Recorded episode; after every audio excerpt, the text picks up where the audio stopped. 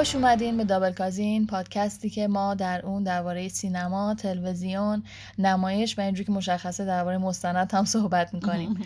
من آرزو هستم. و من محتاب این هفته تصمیم گرفتیم در مورد دو تا از مستندهای ستایش شده نتفلیکس صحبت کنیم که یک شما انتخاب کردم یک شما محتاب واسه همینه که نوبتی احتمالا صحبت خواهیم کرد. و این رو باید بدونیم که ما فقط یک اپیزود دیگه از فصل اولمون مونده. محتاب حست چیه؟ خسته شدی؟ خسته نباشی؟ خسته خسته نباشم. سخت بودش. بیشتر به این خاطر که حجم کار خب خیلی بالا بودش. اره. و ما هم تجربه کافی نداشتیم. فکر می‌کنم حتی کسایی که تجربه کافی هم داشته باشن تولید هر, هر هفته یک اپیزود کار سنگینی باشه. اره. واسه همین فکر می‌کنم تجربه سختی بود ولی خب حسابی چالش برانگیز و پر از تجربه بود واسمون. آره واقعا خوشایند.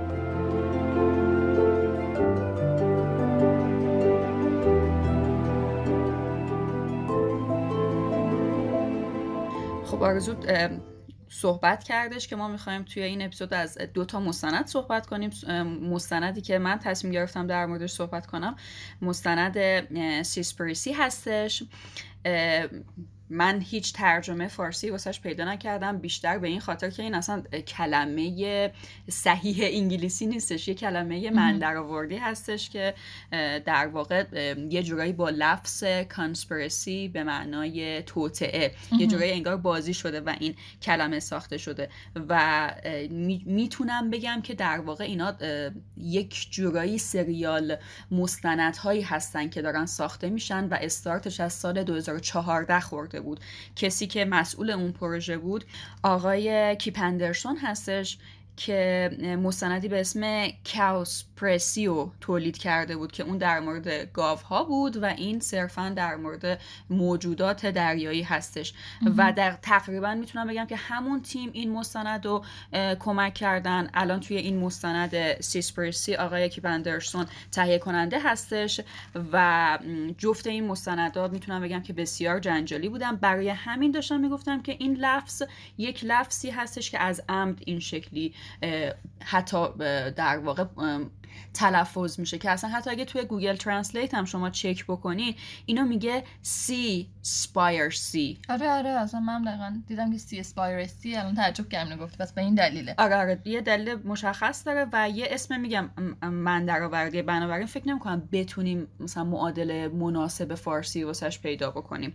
خب نمی‌تونیم در مورد مستند سی صحبت کنیم و از علی تبریزی چیزی نگیم. علی, علی تبریزی در واقع کارگردان این مستند هستش. یه پسر ایرانی تبار هستش که توی انگلیس متولد شده و بزرگ شده. سال 1993 چه کوچولوه آره کم سن و ساله. و یوتیوبر بوده اون اوایل. و توی دانشگاه اگه اشتباه نکنم عکاسی خبرنگاری خونده بوده. بعد یواش یواش علاقه مند به فضاهای محیط زیستی میشه. البته اونجور که خودش میگه از همون بچگی به شدت علاقه مند بوده ولی یواش یواش یواش وارد فضاهای جدیتر توی محیط زیست میشه. این علاقهش رو دنبال می‌کنه و تبدیل میشه به مستندساز یک مستند قبلا ساخته که از همون مستند قبلش ما می‌تونیم حدس بزنیم که گیاهخوار هستش و می‌تونیم مثلا خیلی سمت و سوهای مختلف این مستند رو درک بکنیم که چرا. علی تبریزی به این سمت رفته. اسمش بیگن بود درسته؟ آفرین. مستندش. آره. و اینکه من صحبت در این مستند رو با اسم علی تبریزی شروع کردم به خاطر اینکه شخصیت اول این مستند خودش هستش. یعنی توی مستند حضور داره و ما پله به پله با خودش جلو میریم. در راستای به دست آوردن تمام اطلاعاتش و همه چیزهایی که کشف می‌کنه با خودش همراه میشیم. خب مستند اینجوری شروع میشه که اولش یک فکت میده در مورد اینکه دلفین ها و وال ها چقدر واسه محیط زیست موجودات مهمی هستن. میاد میگه که غیر مستقیم وال ها و دلفین ها در واقع 85 درصد اکسیژن مورد نیاز ما رو توی زمین تهیه می‌کنن. خیلی عدد بزرگیه. بنابراین یه جورایی میشه گفتش که اگه دلفینا و نهنگا بمیرن اقیانوس میمیره و اگه اقیانوس بمیره ما میمیریم. این در تقریبا می‌تونم بگم از جملات اولیه علی تبریزی هستش. این آدم مستندش رو با این شروع می‌کنه که پلاستیک چقدر می‌تونه خطرناک باشه مخصوصا واسه محیط زیست که خب حالا مشخصه با اینا. مخصوصا واسه موجودات دریایی. و مثلا نشون میده که چقدر در طول سال نهنگ ها و دلفین های زیادی هستن که به خاطر پلاستیک از بین میرن توی سواحل جنازهشون پیدا میشه. وقتی شکمشون رو میشکافن می‌بینن توش پلاستیک بوده. آره. خیلی خیلی ناراحت کننده است. و همینجور داره در مورد آمار پلاستیک صحبت می‌کنه که در حین همین مثلا فکر کن فیلم برداری این تیکه ها متوجه میشه که ژاپن صید دلفین رو آزاد کرده. نظرش به این خبر جلب میشه. یکم بیشتر تحقیق می‌کنه. یه جایی رو توی ژاپن پیدا می‌کنه به اسم تایجی که اگه اشتباه نکنم توی جنوب ژاپن هستش. متوجه میشه که تایجی بیشتر از پلاستیک داره دلفین می‌کشه. یکم تحقیق می‌کنه در مورد فضای تایجی. می‌بینه که به شدت فضا امنیتیه به شدت همین چیز مونیتور میشه و اگه تو نقشه تایجی رو نگاه بکنی که چقدر فضا رو اشغال کرده اندازه یه زمین فوتبال اینجا این منطقه در واقع. سید عجیب غریب دلفین توش انجام میشه.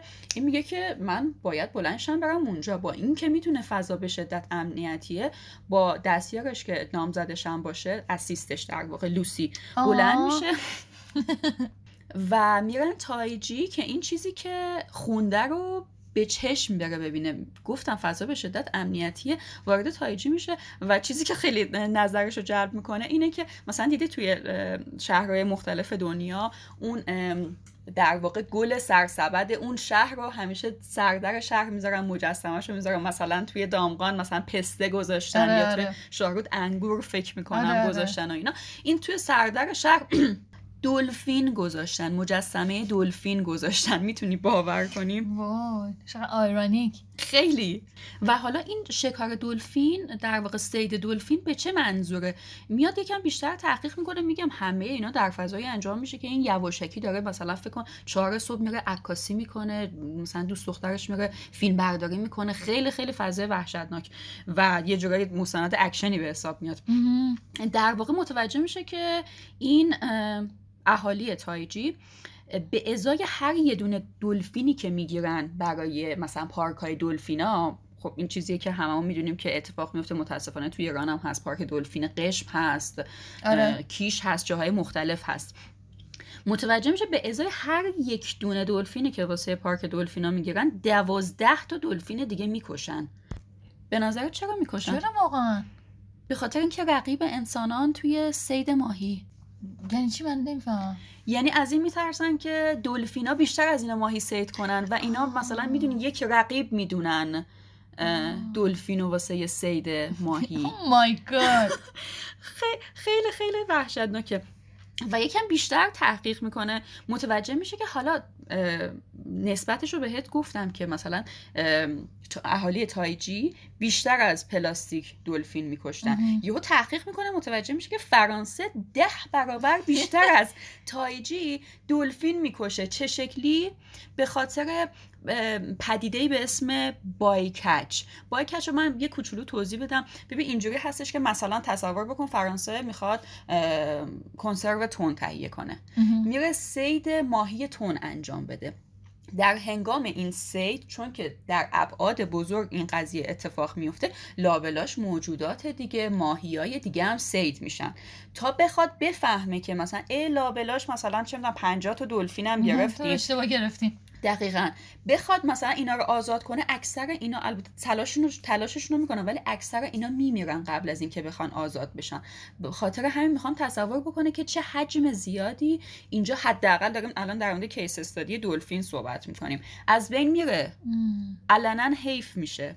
و مستند همینجوری جلو میره در مورد حالا اتفاقاتی که در مورد کوسه ها میفته صحبت می‌کنه اتفاقاتی که واسه دو لاکپشت ها میفته صحبت می‌کنه. که فکر می‌کنم ویدیوهای از این دست هم زیاد دیدیم. مثلا لاکپشتی که توی تور ماهیگیری گیر کرده تناب ماهیگیری دور گردنش پیچیده آره. شده و مثلا حالا یه اه، کسی که با لباس قواسی هست داره تلاش می‌کنه بگیرتش و آزادش بکنه. ولی ببین مسئله مهمی که این وسط وجود داره و فکر می‌کنم ما آدما گهگاهی فراموش می‌کنیم این که هر کدوم از ما موجودات زنده توی کره زمین در واقع یک حلقه از یک زنجیر هستیم و هر کدوم از این حلقه ها وقتی دچار مشکل بشه وقتی در حال انقراض باشه مشکلی واسش پیش میاد در واقع بقای بقیه موجودات به خطر میفته این چیزیه که احساس می‌کنم ما گاهم فراموشش می‌کنیم آره. و خیلی خطرناکه. هر کسی نقشی داره به حال. آفرین. و این مرتبط بودن ما به همدیگه هم خیلی خیلی عجیبه هم خیلی خیلی مهمه درک کردنش. مثلا یه مثال ساده تر واسط بزنم.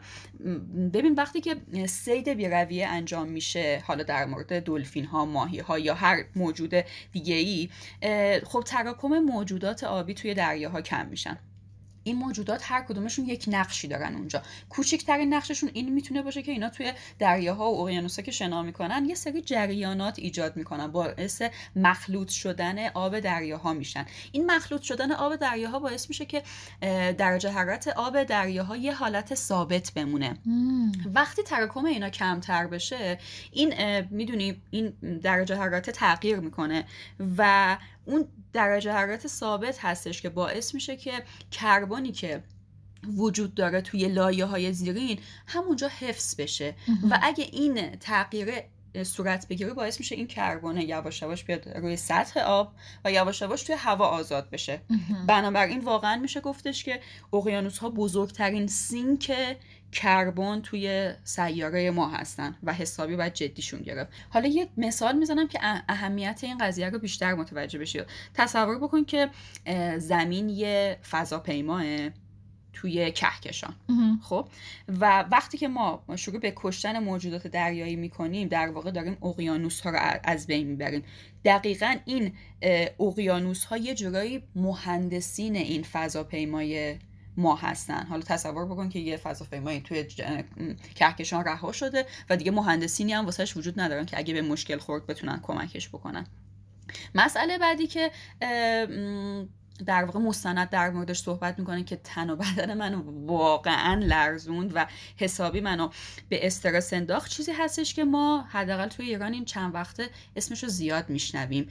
این سید ترال یا ترالینک هستش که ما در جریان هستیم که بنابر حالا اون توافق هایی که بین ایران و چین صورت گرفته استفاده تمام, تمام و کمال یه جورایی از خلیج فارس به چینی ها داده شده و آره. می‌دونیم که اونا دارن سید ترال می‌کنن. حالا ترال چی هست؟ تصور بکن که یه تور خیلی خیلی خیلی بزرگ اندازه یه کلیسای بزرگ. مثلا کلیساهای مثلا توی ایران نه یه کلیسای بزرگ مثل نوتردام. کاتیدرال قشنگ. دقیقا دقیقا. یا سیزده تا جت. فکر کن بزرگی این تور به این اندازه است. این تور میره اعماق دریا.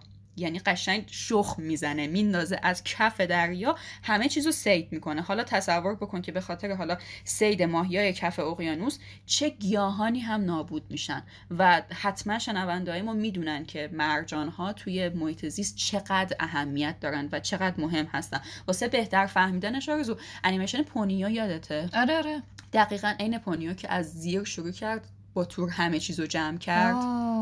ایدهش از اونجا گرفتن پس کی فکرشو میگم میازاکی؟ تقصیر میازاکیه. واسه بهتر فهمیدنش یه مثال می‌زنه مستند و میگه که یک جور این ترال کف دریا رو کچل می‌کنه که انگار توی هر دقیقه به اندازه 4316 زمین فوتبال کچل میشه. من حتی نمی‌تونم این عدد تو زنم جا بدم. خب تو باید مستند رو ببینید چون که با اطلاعات اینفوگرافیک خیلی چیز می‌کنه. خیلی خوب. آره باید تصویری باشه. آره دقیقا. و وحشتناکی قضیه اینه که این به همین جا ختم نمیشه اتفاقات وحشتناکی که داره توی در حوزه دریاها و اقیانوس ها و موجودات دریایی میفته که من آمدم بگو. و اینو بدون که من واقعا دارم خلاصش رو میگم. وارد یکم جنایات جدیتر میشه. جنایاتی که واقعا فقط گریبانگیر موجودات دریایی نیست. حالا یواش یواش گریبانگیر انسان ها هم میشه. خیلی خیلی تصادفی مستند وارد بخشی میشه که متوجه میشه که یک لفظی وجود داره به اسم slavery at sea. یعنی برده هایی که در دریا وجود دارن. آدمایی هستن که در واقع یه جورایی دزدیده میشن به دریا برده میشن و بردگی به بردگی میفتن یعنی در واقع بیگاری ازشون کشیده میشه. با چند نفر از اینا صحبت می‌کنه. توی تایلند هستن صورتشون رو پوشونده. بعضیاشون 6 سال بعضیاشون 10 سال برده بودن و حالا جزئیاتی که از زندگی وحشتناکشون میگن خیلی تکان دهنده است. و حتی یک ناظرانی در حوزه شیلات وجود دارن که اینا معمولا یا به وسیله دولت ها یا به وسیله سازمان هایی که فعال, فعال محیط زیست هستن و مستقل هستن در واقع استخدام میشن و داره نشون میده که مثلا توی یه منطقه خاصی فکر می‌کنم نزدیک استرالیا توی پنج سال اخیر 18 تا از این ناظرین حوزه شیلات ناپدید شدن. یعنی به این, به این فکر بکن که اینا چیا دیدن. چیا تجربه کردن که می‌خواستن بازگو کنن و یه جورایی در واقع سرشونو کردن زیر آب. گفت چند تا؟ 18 تا. 18 تا.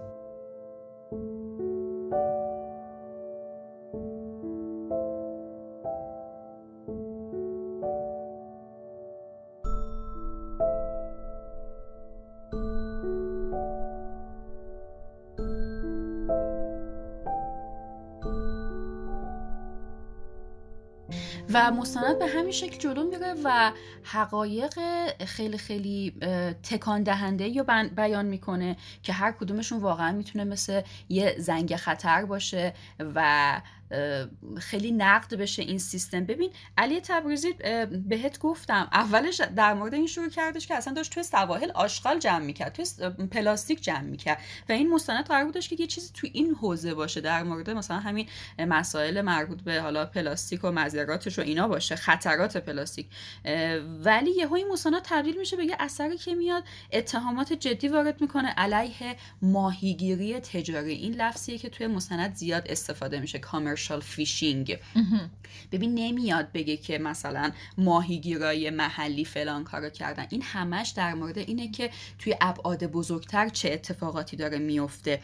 و میاد وارد مسائلی مثل فساد و دروغ و بردهداری و کار اجباری و حتی قتل میشه. فکر می‌کنم همین این افشاگری هاش هستش که باعث میشه که یه مدت طولانی اگه اشتباه نکنم توی نتفلیکس یوکی این پربیننده ترین اثر باشه. نه اثر مستند و کلا اثر فکر کن این همه فیلم و سریال در حال استریم شدنه. ولی آره. توی نتفلیکس انگلیس این اثر خیلی دیده شده. فکر کنم حالا توی جاهای دیگه هم خوب دیده شده باشه. بنابراین واقعا این مستند حسابی تونست جنجال درست بکنه و ادعا می‌کنه که در سال 2048 با همین رویه اگه پیش بریم دیگه ماهی توی اقیانوس ها و دریاها وجود نخواهد داشت که حتی بشه سید بشه. تا زیر, سوال, زیر سوال بردن سازمان های محیط زیستی و پروژه‌ای مثل ساستینبل فیشینگ که توی مستند خیلی مفصل تر در موردش صحبت می‌کنه.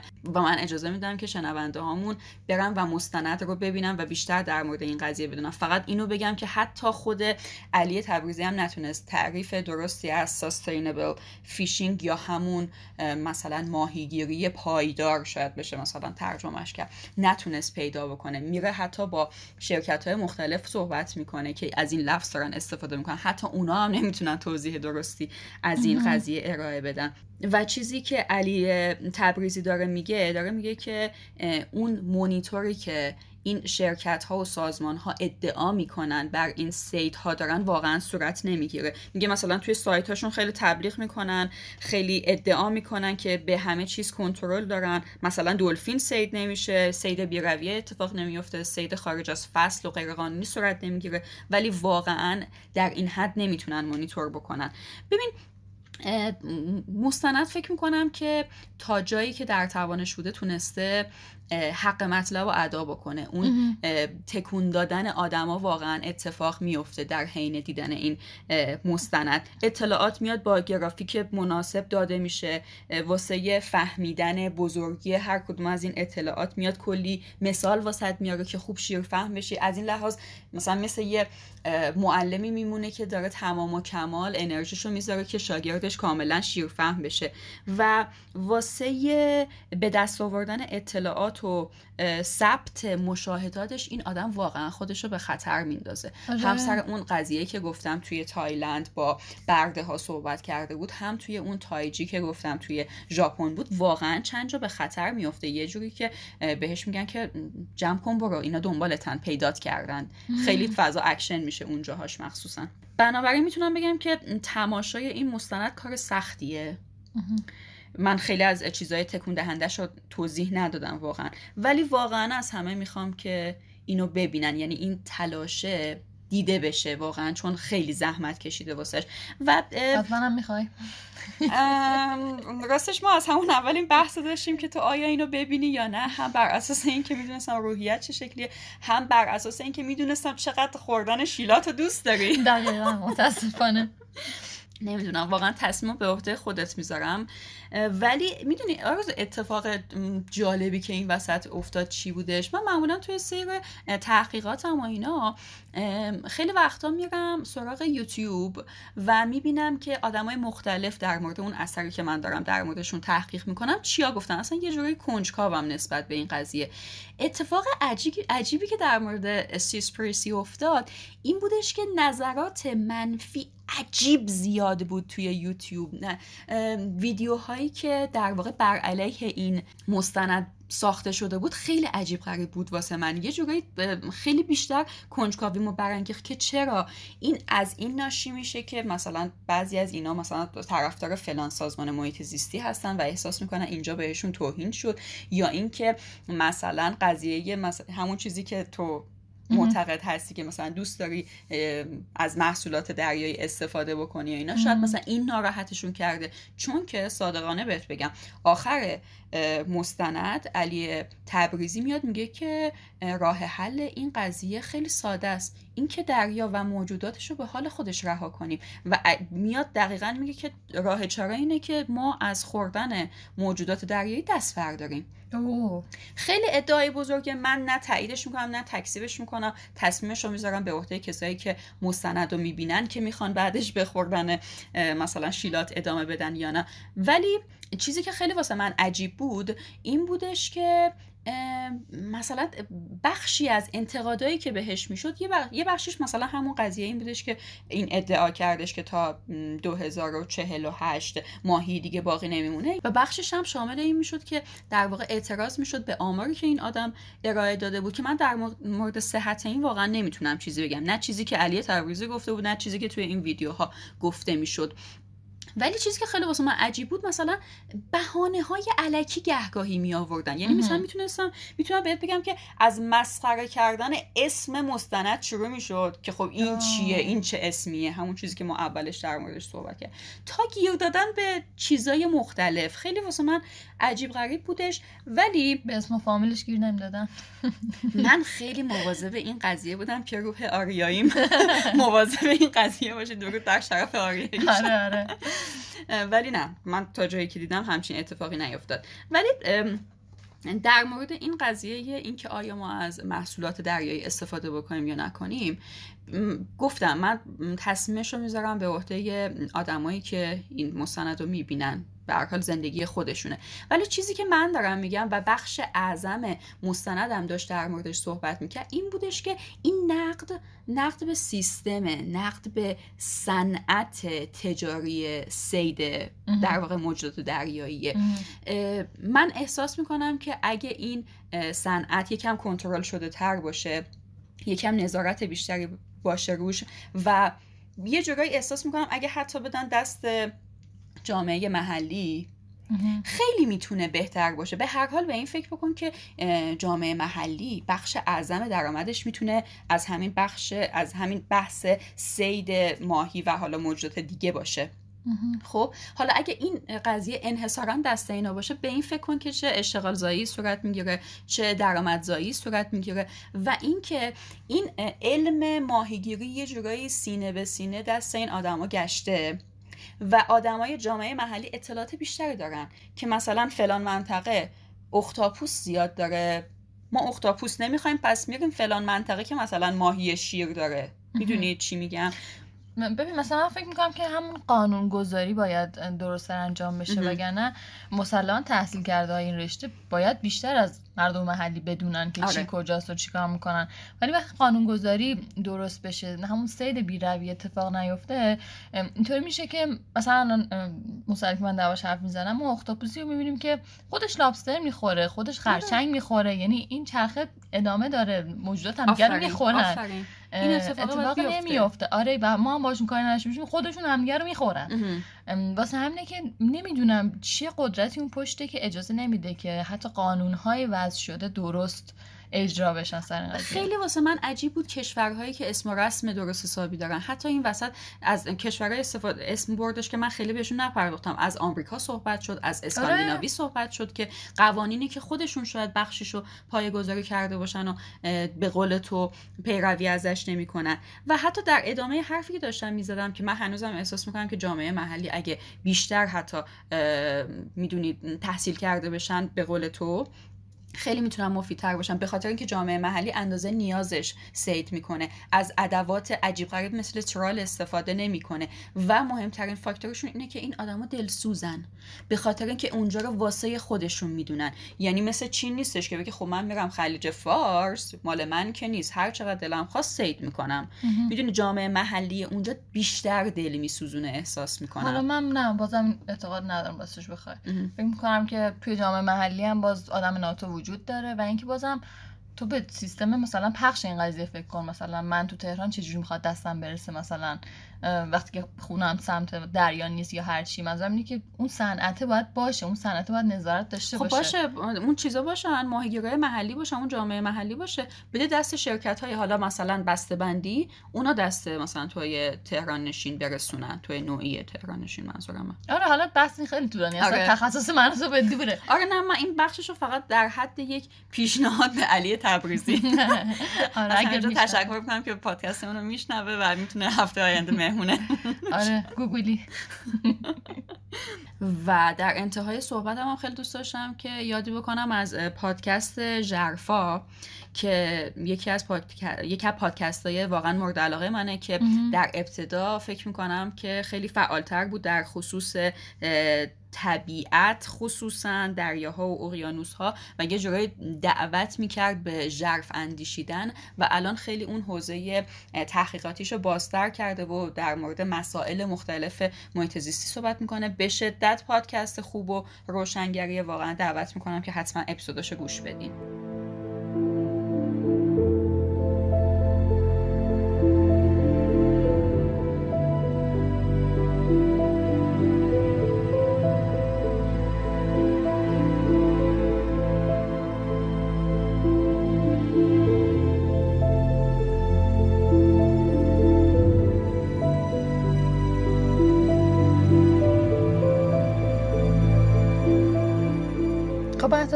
مستندی که من می‌خوام دربارش صحبت کنم مای اکتاپوس تیچر معلم من اختاپوس در واقع نام داره که مسئول 2020 فکر کنم مستندی که تو دربارش حرف زدی هم 2021 بود درسته؟ آره جفتشون آره. از محصولات جدید نتفلیکس به حساب میان. دقیقا. کار خوبی داره ساخته میشه. این مستند الان هر چیزی که تو گفتی میشوره می‌بره. همه تلخی ها آره آره انقدر. درباره عشق و دوستی و محبت حالا بین انسان و طبیعت. یه جورایی یه مسیر دیگه ای رو انتخاب کرده یه مسیر متفاوتی از علی تبریزی شاید. که توجه ها رو در واقع به محیط زیست جلب کنه آره آره یه روش مهربون. دریا اقیانوس آره. اینجا بعد ما با مردی طرف هستیم که خودش مستند سازه شخصیت اوله در واقع این مستند کریک فاستر. و اهل افریقای جنوبیه. توی جوونیش به ساخت مستند در واقع مشغول بوده با برادرش. یکی از کارهایی که می‌کرد این بودش که خب چون آفریقای جنوبی هم بودن از ببرا و بیشتر پستاندارو و اینها مستند ساختن و یکی از جذابترین تجربه هاش در واقع به گفته خودش زندگی و سر و کله داشتن با ردیاب هاست. این ترکر ها که در واقع آدمایی که از روی لاشه که رو زمینه از روی ردهایی که رو زمینه در واقع اون حیوان مورد نظر رو پیدا می‌کنن و تو آفریقا در واقع این یه شغله. نمی‌دونستم. چه چیز جذابی می‌تونه باشه. آره که ما توی مستند حالا یه سری تصویر از جوانیشون هم می‌بینیم. تعریف می‌کنه از بچگیش میگه میگه که خونشون سمت دریا بوده در واقع لب دریا بوده و حتی یه جوری سطح دریا پایین تر بوده جوری که مثلا اگر دریا خروشان می‌شده آب می‌بره تو خونهشون و اینا و همه چی به هم میریخته. ولی این قضیه به عنوان یه بچه برای این خیلی جذاب بوده چون که گفت اصلا قدرت و عظمت دریا که من می‌دیدم احساس می‌کردم که مثلا چه همبازی هیجان انگیزی چقدر برام چیز داره. جذابه در واقع. تا اینکه یک بره از زندگیش در واقع یه افسردگی میاد سراغش و فکر می‌کنم دیگه مثلا چلو خورده رد کرده بوده و خانوادهش خیلی نگرانش بودن رابطش با پسرش اونقدر خوب نبوده نمی‌تونسته اونقدر باندینگ کنه جوری که مثلا پدر و پسر باید با هم باشن. خودش میگه الگوی خوبی نبودن برای پسرم. ترجیح میده که به عنوان راه حل برسه به تلفیقی از شادترین سالهای زندگیش که همون بچگیش باشه و در واقع رابطش با دریا و خب تجربهش به عنوان مستندساز. و شروع می‌کنه دوباره غواصی کردن دوباره میره تو آب. این کار روزانه انجام میده. یه جایی مثل مدیتیشن مثل تراپی میره به kelp forest در واقع توی کیپ تاون کیپ تاون یه شهری توی آفریقای جنوبی. Kelp forest هم در واقع یک نوع از جنگل های دریایی هستن. که چقدر فوق العاده من اصلا حالا جنگل دریایی ندیده بودم. کلپ خودش به معنای جلبکه. جلبک های بزرگ و انواع جلبک. یعنی همش زیر آبه یا بخشش زیر آبه؟ بخش زیادیش تو آبه. شاید سر یه سری از درخت مثلا بیرون باشه و اینها. ولی عملا انگار یه دنیایی زیر آب. انگار یه در واقع از جهان ما جداست در مورد کلپ فورست اگر بخوام یکم صحبت کنم که واقعا چیز عجیب و حیرت انگیزیه. تازگی ها نمی‌دونم شندیانه بهش می‌خوان بگن عجایب هفگانه جدید. یعنی انقدر چیز محیل اقولیه نه نمی‌دونستم. آره یه سری گونه های عجیب و غریب دریایی اونجا زندگی می‌کنن. حتی توی همین سالهایی که کرک فاستر داشته قواسی می‌کرده هشت نوع میگوی جدید پیدا می‌کنه. که قبلش کشف نشده بودم و حتی یکیشون هم به اسم خودش در واقع چیز میشه. دهنت افتاد. نه. جنس به اسم خودش ثبت میشه. خلاصه اینکه قواسی رو شروع می‌کنه وتسود هم تنش نمی‌کنه. وتسود همون لباس قواسی هستش در واقع. میگفتش که دلم خواست با بدن خودم برم توی آب. و کمترین فاصله رو داشته باشم با موجودات اونجا. یه جوری مثلا بلندینگ کنم باشون بر بخورم. چیز چی؟ کپسول اکسیژن چی؟ از اونم استفاده نمی‌کنه در واقع یه تکنیکی داره برای چیز. اون کلفارس اونقدر زیاد نیستش که بخواد نگران کننده باشه. واسه همین ترمینای تنفس داره و نفس می‌گیره میره تو میگرده فیلم برداری می‌کنه عکاسی می‌کنه و میاد بالا دوباره نفس می‌گیره و دوباره میره. آفرین چه مهارت خوبی. آره آره. که اصلا خودش می‌گفت اولش چون وتسوت هم تنش نبود به حال سرمای آب خیلی زیاده دیگه.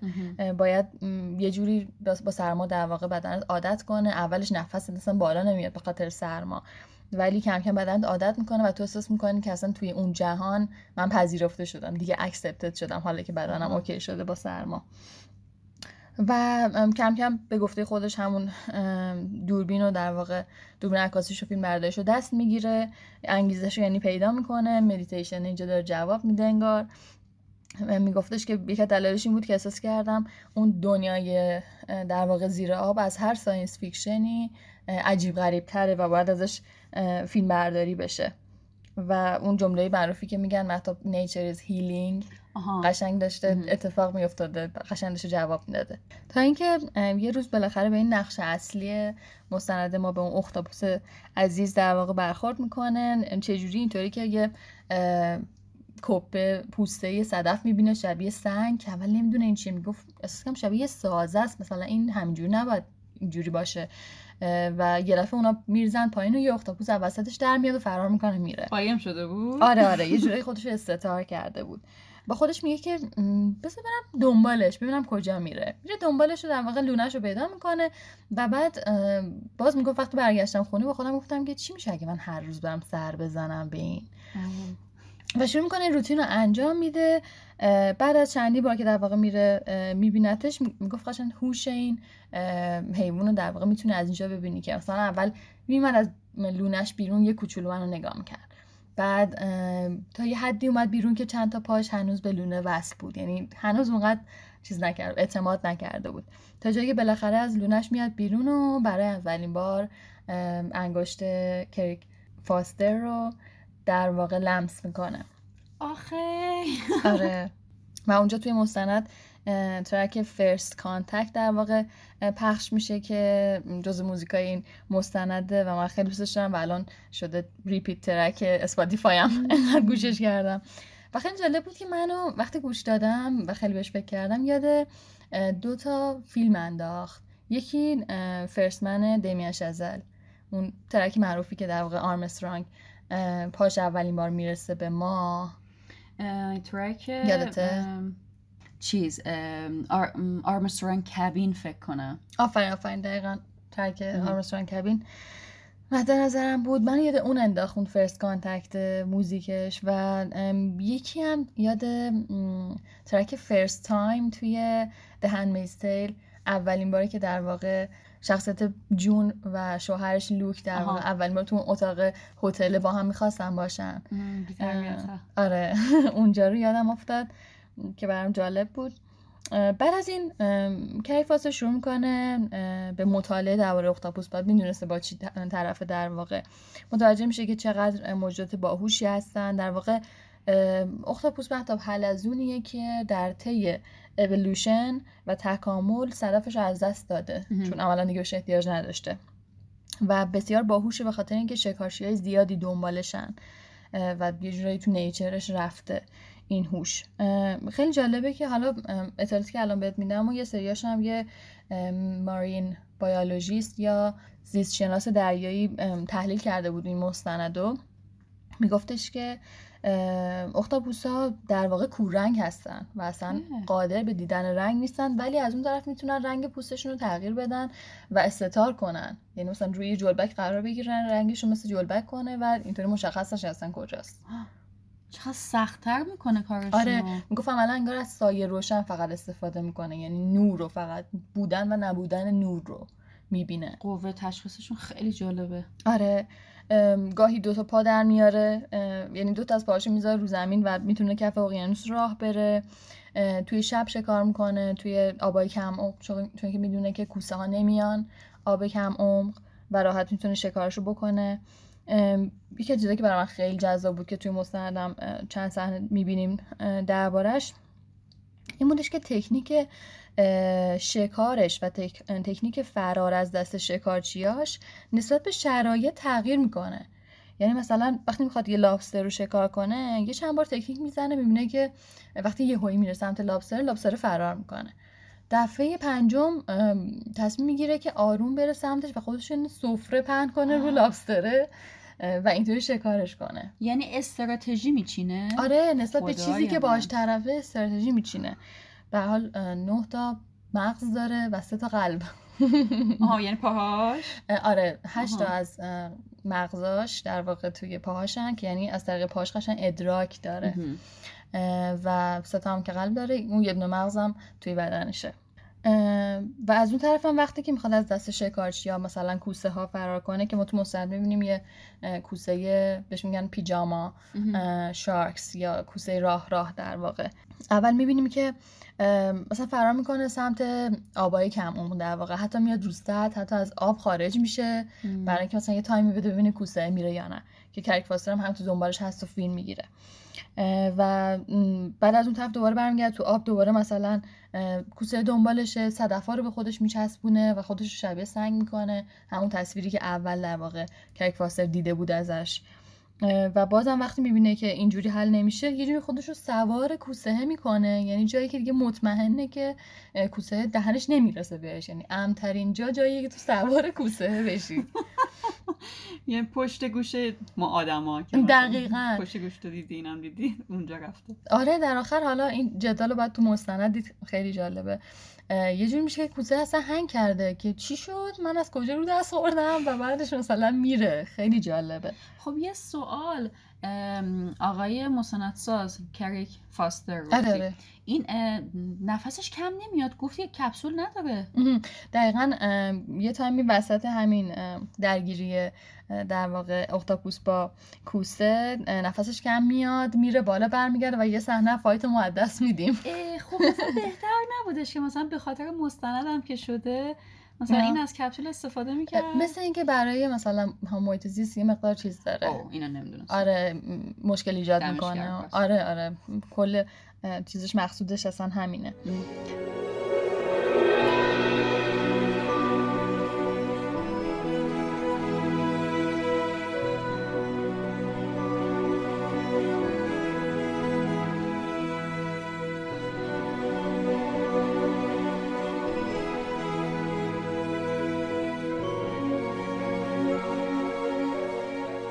البته یه بارم که دیگه دست کوسه در واقع بهش می‌رسه و دو تا از پاهاشو مثلا می‌کنه و می‌بره. اونجا بر من خیلی جالب بودش که خب این اختاپوس خیلی بیجون شده و خیلی مثلا آسیب دیده است. ولی به گفته خود کریک فاستر و من همین نظر دارم اونجا قشن نماد جنگیدن این حیوان در واقع با مشکلاتش هست و یه جورایی داره به ما یاد میده که بر اومدن از پس هر مشکلی اصلا چیز آسونی نیست. چند هفته طول می‌کشه که دست و پای جدید در بیاره و دوباره برگرده به اون روتین خودش و بتونه از اون دست و پا حتی استفاده کنه. یکی از چیزهایی که بر من خیلی قابل احترام بود محتاب این بودش که کریک فاستر تو زندگی دریایی اینا دخالت نمی‌کنه. یعنی حتی وقتی که کوسه میاد در واقع اختاپوس رو شکار کنه سعی نمی‌کنه جلوی کوسه رو بگیره. یعنی اینجوریه که خب من نباید دخالت کنم تو این قضیه. با اینکه حتی دوستشه دقیقا خیلی علاقه پیدا کرده به اختاپوسه ولی جلو خودشو می‌گیره و بدون مرزش رو می‌شناسه. از مرزش عبور نمی‌کنه. خود کریک فاسه میگه که بعد از شناخت این اختاپوس اصلا رابطه با آدما عوض شد. حتی پسرش به قواسی علاقه من میشه یه رابطه در واقع پدر پسری خوبی اکتیویتی خوبی براشون درست میشه. حتی پسرش می‌بره ببینه اختاپوسه رو پسرش دوست میشه با اختاپوس یه روز یه دست ماهی کوچولو اومدن که در واقع سمت لونه اختاپوس بودن. کریک واسه فکر کرد که الان مثلا اختاپوس میاد بیرون می‌خواد شکار کنه و اینا. بعد می‌بینه که نه داره اومده بیرون رو داره با اینا بازی می‌کنه. همطور باهاشون مثلا این ورانور میره با اینا. اصلا برای من خیلی عجیب بودش که چطور یه موجود دریایی از یه گونه دیگه با یه گروه دیگه از یه گونه دیگه بازی می‌کنه. تنها زندگی می‌کنن آره آره. خیلی موجود سولوی هستن. خب چقدر عجیب که این میل به اجتماعی بودن درش هست بازم. آره با گونه دیگه می‌گفت ما می‌بینیم که موجود دریایی با هم بازی می‌کنن ولی معمولا خودشون تو خودشون اونایی که هر گونه با گونه خودش بازی می‌کنن. محل خودش جد. آره. در خونه خودشون بازی می‌کنن. دقیقا با گنگ خودشون. این خیلی عجیب بود براش. یکی دیگه از جذاب ترین قسمت های مستند برای من جایی بودش که در واقع چیز میشه موقع فیلم برداری از این اختاپوس اون اوایلی که در واقع اینا با هم دوست شدن یکی از لنزای کریک دستش میفته و اختاپوس میترسه فرار می‌کنه و حتی وقتی این دوباره میاد دنبالش می‌بینه که لونش رو حتی عوض کرده. یعنی به راحتی این تراست می‌تونه نابود شه که بازم این درس مهمیه برای انسان که یا شاید یه آجر رو جابجا کنین دیگه نتونی اون رابطه رو بسازی. اتفاق بامزه که میفته اینه که کیک فاست شروع می‌کنه از همون روش ترکر هایی که میشناخت توی خشکی در واقع باشون کار کرده بود ردیاب ها از روش اون استفاده کنه و ردیابی کنه این اختاپوسو که مسلما توی دریا خیلی سخته. تو چجوری می‌خوای ترک رو تو دریا چیز کنی؟ همیشه در حال حرکته ولی خب این کار می‌کنه. از پوست غذاهایی که پیدا کرده مثلا از پوست همون لابسه یا خرچنگی که مثلا خورده شده یا از شکل جلبگایی که احساس می‌کنه که شاید این بینشون بوده و حرکت کرده و اینا و حالا بالاخره پیداش می‌کنه. اینجا دو تا سوال برای خود من پیش اومده بود که فکر می‌کنم برای هر کسی که ببینه پیش بیاد. اینکه این اختاپوس رو کیک فاستر از اول با شی خطاب می‌کنه و ما می‌فهمیم که فیمیل مؤنثه در واقع. اینو از کجا می‌فهمه؟ در واقع اختاپوسایی که مذکر هستن یه نیمچه پای دیگه در واقع دارن که اون برای تولید مثلشون استفاده میشه و فرق داره در واقع.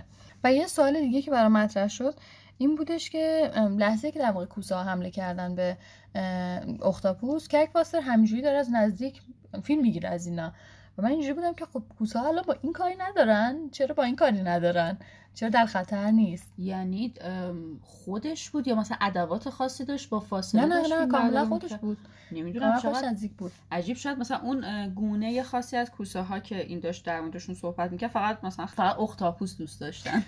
تقریبا درست گفتی. در واقع اون کوسه های راه راه اولا که چشم ندارن و با بویایی حرکت می‌کنن.